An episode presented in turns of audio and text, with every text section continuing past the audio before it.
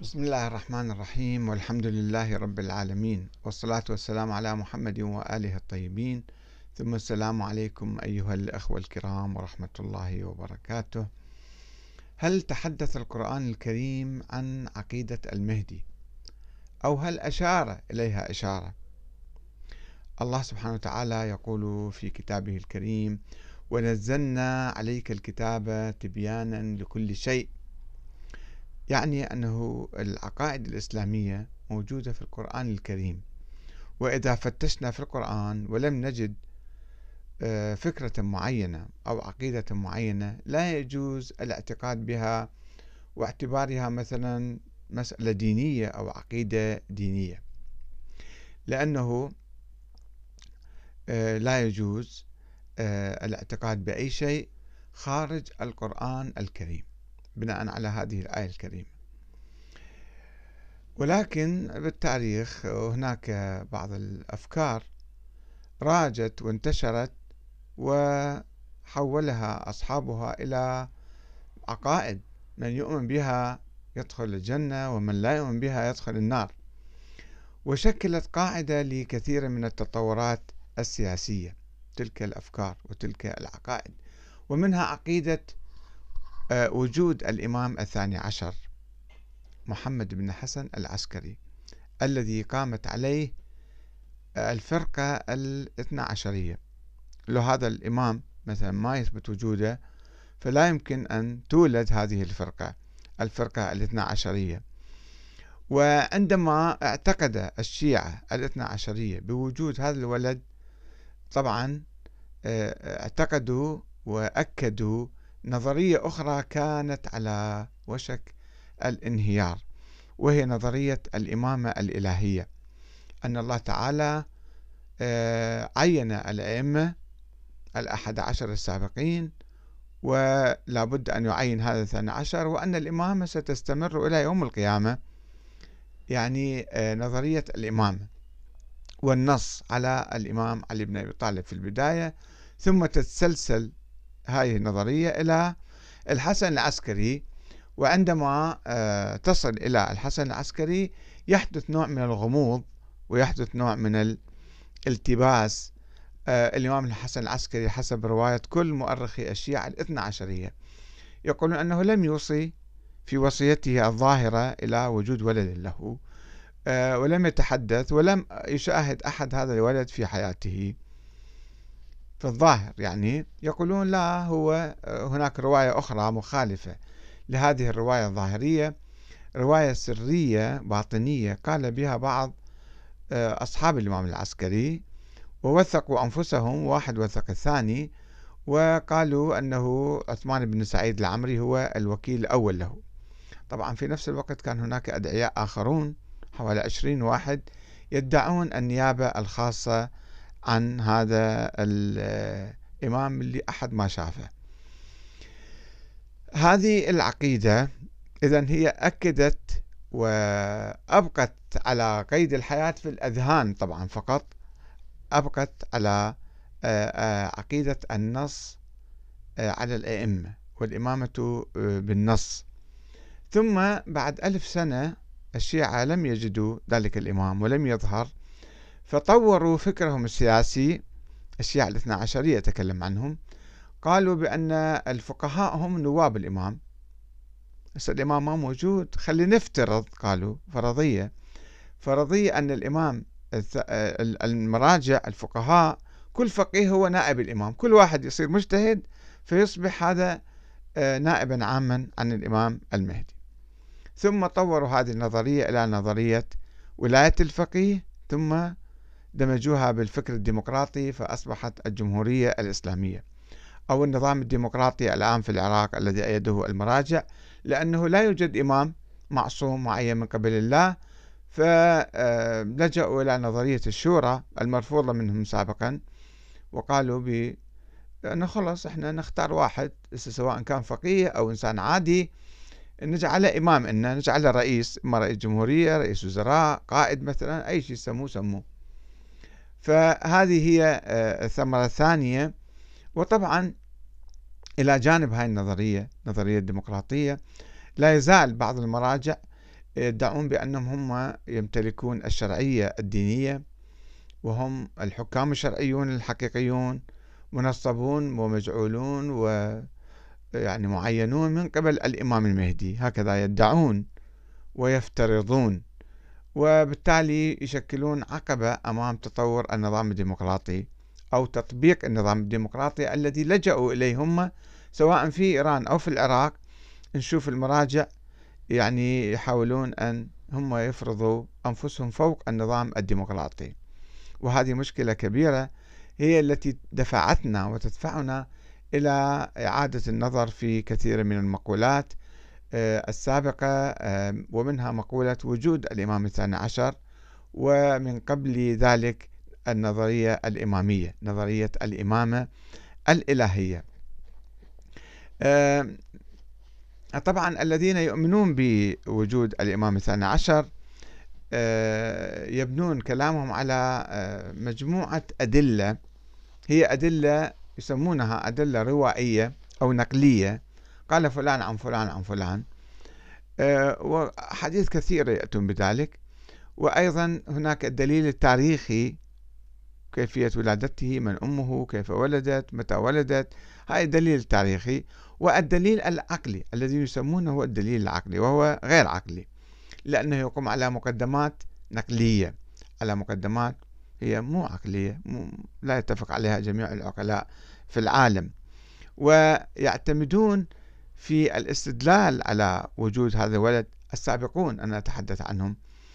آه، علماء الشيعة الاثنى عشرية في القرن الثالث والرابع آه، اعتمدوا على الدليل العقلي. قالوا هذا أقوى دليل لدينا على آه، وجود ولد للإمام العسكري. ما هو الدليل العقلي؟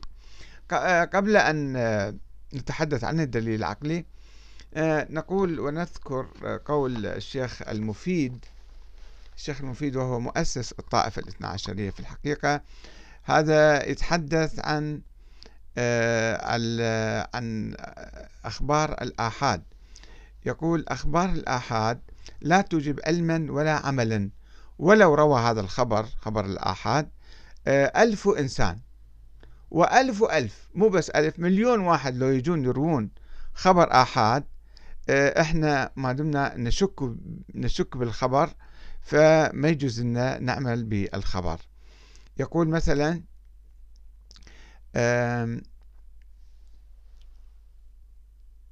التواتر يعرف التواتر في مقابل خبر الأحاد يقول التواتر المقطوع بصحته في الأخبار هو نقل الجماعة التي يستحيل في العادة أن تتواطأ على افتعال خبر فينطوي ذلك ولا يظهر على البيان. وهذا آه، أمر يرجع إلى أحوال الناس واختلاف دواعيهم وأسبابهم. آه، والعلم بذلك راجع إلى المشاهدة والوجود وليس يتصور للغائب عن ذلك بالعبارة أو الكلام. هذا في كتاب أوائل المقالات صفحة 89 يعرف التواتر لأن كثيرا ما يستخدمون أن هذا خبر متواتر. وهو إشاعة ولا حتى مو خبر أحد. يعني آه، لا بسند ولا شيء إشاعات يعتبروها هذه متواترة لأنه انتشرت في زمن معين. فإذا هو يقول لا تواتر مع الشك في الحديث ولو رواه مليون إنسان إذا إحنا شكينا بأي حديث.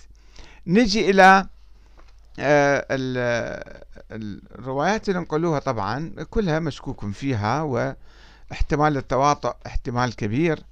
من مجموعة من الناس تواطؤوا على وجود ولد وادعوا أنهم نوابة وكانوا يأخذون فلوس وباسم أن يوصلوها إلى ذلك الإنسان.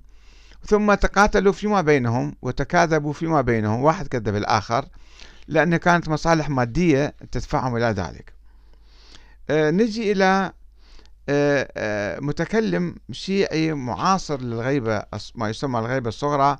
وهو آه، أبو سهل إسماعيل بن علي النوبختي. هذا ينقل عنه الشيخ الصدوق في كتابه إكمال الدين أنه هذا استدل آه، في كتابه آه، التنبيه عند كتاب اسمه التنبيه استدل على وجود ابن الحسن بالعقل. الشيخ الصدوق يقول ذلك وذكر في كتابه الذي ألفه بعد ثلاثين عاما من الغيبة من يعني من وفاة الإمام العسكري. آه، يقول إن الشيعة هذا النص مالته. يقول إن الشيعة قد علموا بوجود ابن الحسن بالاستدلال. يعني مو برواية تاريخية ولا حتى بالأحاديث بالاستدلال. كما عرفوا الله والنبي وأمور الدين كلها بالاستدلال. هذا كتاب إكمال الدين صفحة 92 هذا أول تقريبا فيلسوف شيعي جاي يتكلم أو متكلم نعتبره يقول أنه المسألة هي مسألة عقلية إحنا بالاستدلال أثبتنا وجود هذا الولد. يعني ما كان في شيء ظاهر ومعروف ومتواتر وكل الناس يعرفوه لأن الشيعة تفرقوا في ذلك الزمان إلى أربعة عشر فرقة شيعة الحسن العسكري بالذات. أه، واحتاروا وقعت الحيرة الكبرى وما عرفوا فتشوا بحثوا ولم يجدوا أثرا لذلك الولد المدعى الذي كان يدعيه بعض الناس المشبوهين. الشيخ المفيد توفى سنة 413 يقول الدليل العقلي الذي يقتضي وجود الإمام المعصوم في كل زمان هذا دليلا الدليل الذي يقول يعني آه، أنه لازم عندنا إمام في كل زمان إمام معصوم. هذا يشكل دليلا كافيا على وجود ابن الحسن. وحصر الإمامة فيه وقال إن هذا أصل لن يحتاج معه إلى رواية النصوص لقيامه بنفسه في قضية العقول وصحته بثابت الاستدلال. شيخ المفيد كتاب الإرشاد صفحة 347 أه نجي نفس الشيخ الكراجكي أحد تلامذة الشيخ المفيد عنده كلام مشابه. السيد المرتضى علم الهدى توفى سنة 436 أحد تلامذة الشيخ المفيد. يقول إن العقل يقتضي بوجوب الرئاسة في كل زمان. هاي مسألة عقلية بديهية كل الناس يعترفون فيها. ولكن هاي المقدمة الأولى وأما المقدمات الأخرى فهي غير عقلية. وأن الرئيس لابد أن يكون من كونه معصوما. الرئيس لازم يكون معصوم. منو قال ذلك؟ هذه مسألة ليست عقلية مختلف فيها. وإذا ثبت هذان الأصلان فلا بد من القول إنه صاحب الزمان.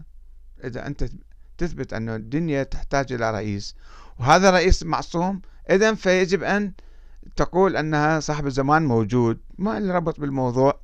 هذا الشيخ المفيد دي, دي يستدل على ذلك. أه وطبعا يحتاج إلى أدلة أخرى حتى يثبت الموضوع ولكنه هنا يختصر. لأن الصفة التي اقتضاها ودل على وجودها وجوبها لا توجد إلا فيه أنت وين شفته حتى تقول أنه الأصم لا توجد إلا فيه؟ ما حد ما شافه. فكيف تفترض أنه هو معصوم؟ وتساق الغيبة. بعدين تسألون لماذا هو غائب؟ يقول وتساق الغيبة بهذا سوقا ضروريا لا يقرب منه شبهة. وبعد يجيب دليل آخر. الشيخ المفيد يقول ولأنه إذا بطلت إمامة من أثبتت له الإمامة بالاختيار إذا إحنا أبطلنا النظرية الديمقراطية نظرية الشورى والاختيار قلنا هاي باطلة لفقد الصفة التي دل العقل عليها لأنه في الأنظمة الديمقراطية وفي نظام الشورى والاختيار الحاكم قد لا يكون معصوما وبطل قول من خالف من شذاذ الشيعة الفرق الشيعية المختلفة فلا مندوحة عن مذهبنا. فإذا إحنا يجب أن نقول أن مذهبنا هو الصحيح. فلا بد من صحته وإلا خرج الحق عن الأمة. إذا إحنا صرنا مبطلين فبعد ماكو واحد على حق وصار الناس كلهم على باطل. وهذا الشيء صعب جدا. هذا أيضا السيد المرتضى يقول ذلك في كتابه رسالة في الغيبة صفحة 2 وصفحة 3 والشيخ الطوسي نفس الكلام يقوله إن كل من قطع على وجوب اعتبار الدليل العقلي قطع على وجود صاحب الزمان وإمامته. كل من قطع. وقال إن الإمام اليوم هو الخلف الحجة القائم المنتظر المهدي محمد بن الحسن صاحب الزمان وأن المهدي حي موجود من زمان أبيه الحسن العسكري إلى زماننا هذا بعد 200 سنة زمان الشيخ الطوسي. بدليل أن كل زمان لابد فيه من إمام معصوم مع أن الإمامة لطف واللطف واجب على الله تعالى في كل وقت. فيجيب هذا الدليل العقلي حتى يثبت به وجود الولد للإمام العسكري.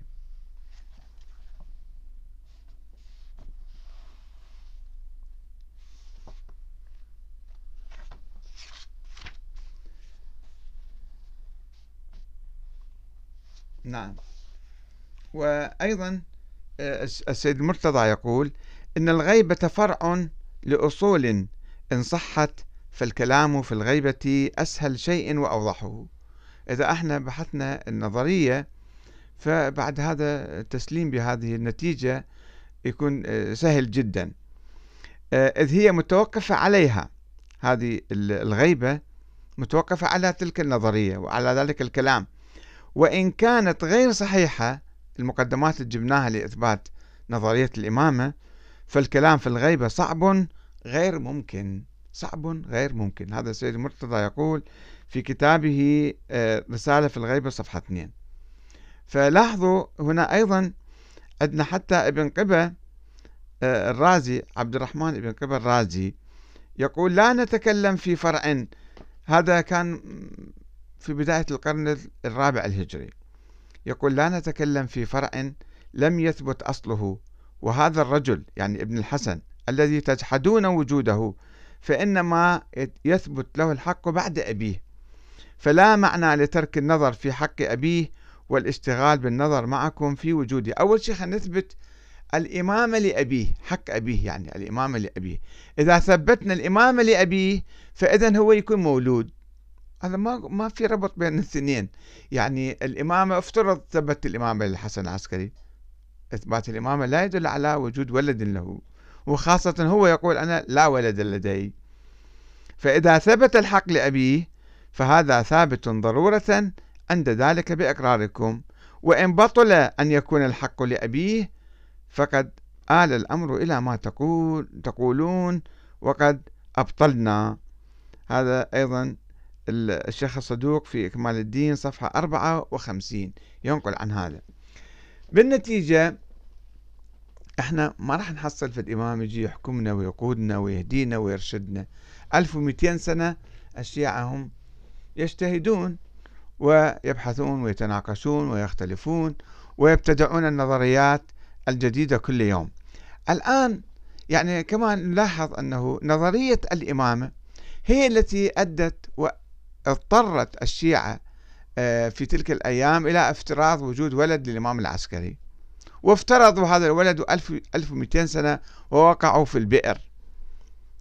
طيب الآن الشيعة تخلوا عن نظرية الإمامة.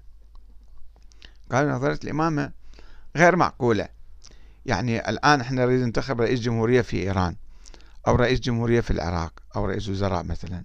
هذا الولي الفقيه مثلا في إيران. هل يجب أن يكون معصوما معينا من قبل الله؟ من السلالة العلوية الحسينية؟ يقول لا هذا مو شرط. يكفي واحد يكون فقيه عادل أو يكون إنسان صالح إنسان عادي صالح ننتخبه ونجيبه ونحطه رئيس وزراء أو رئيس جمهورية أو رئيس كذا. فإذا الشيعة اليوم تخلوا عن هاي النظرية وإذا تخلوا عن هاي النظرية بعد ما لهم حاجة لافتراض وجود ولد للإمام العسكري. والمشكلة الآن يعني إحنا تطورنا وقلنا النظام ديمقراطي عندنا أه ولكن بقينا إحنا شيعة وسنة. عندنا مشكلة طائفية. عندنا مشكلة طائفية إحنا صرنا شيعة اثنا عشرية نؤمن بالنص على الإمام علي. ونؤمن الأئمة كذا وكذا. والآخرون قد اغتصبوا الخلافة من الإمام علي. فصار عندنا مشكلة مع الآخرين. بعدين بعض الناس يروحون يسبون ويلعنون وكذا ويتهمون الآخرين بالاغتصاب اغتصاب الخلافة. فتصير عندنا عقدة بين آه، بين الشيعة الاثنى عشرية وبين بقية المسلمين. هذا بسبب الإيمان بوجود هذا الولد للإمام العسكري. لو إحنا ما آمنا بهذا الولد نظرية الإمامة تتبخر لأنها نظرية خيالية مثالية يعني وهمية. ما لها أسس دينية لا قرآنية ولا نبوية. طيب الشيء الآخر ماذا؟ الشيء الآخر هو أن عندنا الآن مراجع فقهاء يقولون نحن أصحاب آه، الشرعية الدستورية. نحن الحكام الشرعيون نحن نواب الإمام المهدي. وبالتالي رغم أن بعضهم يعني يدعو إلى النظام الديمقراطي أو يعترف به ولكنه عملا لا يعترف بهذا النظام. يقول أنا فوق النظام هذا. أنا فوق النظام الديمقراطي كما قال الإمام الخميني يعني في سنة 88 آه، قال أنه أنا إذا عقد الحاكم اتفاقية شرعية مع الأمة فله الحق أن يلغيها من طرف واحد. إذا تبين له بعد ذلك أنها مخالفة للإسلام أو مخالفة لمصالح البلاد هو تبين له فقط. فالمشكلة هنا أنه المراجع يتعاملون مع النظام الديمقراطي كنظام يعني تكتيكي مؤقت وإنما هم أصحاب الخلافة الحقيقية والحكم الشرعي وهم الحكام الشرعيون. فنحن بحاجة آه، ما دام آمنا بالنظام الديمقراطي إذا نحن لسنا مضطرين إلى افتراض وجود ولد للإمام العسكري. وإذا لم نفترض ذلك سوف نتوحد مع سائر المسلمين ونتحرر من سيطرة رجال الدين. والسلام عليكم ورحمة الله وبركاته.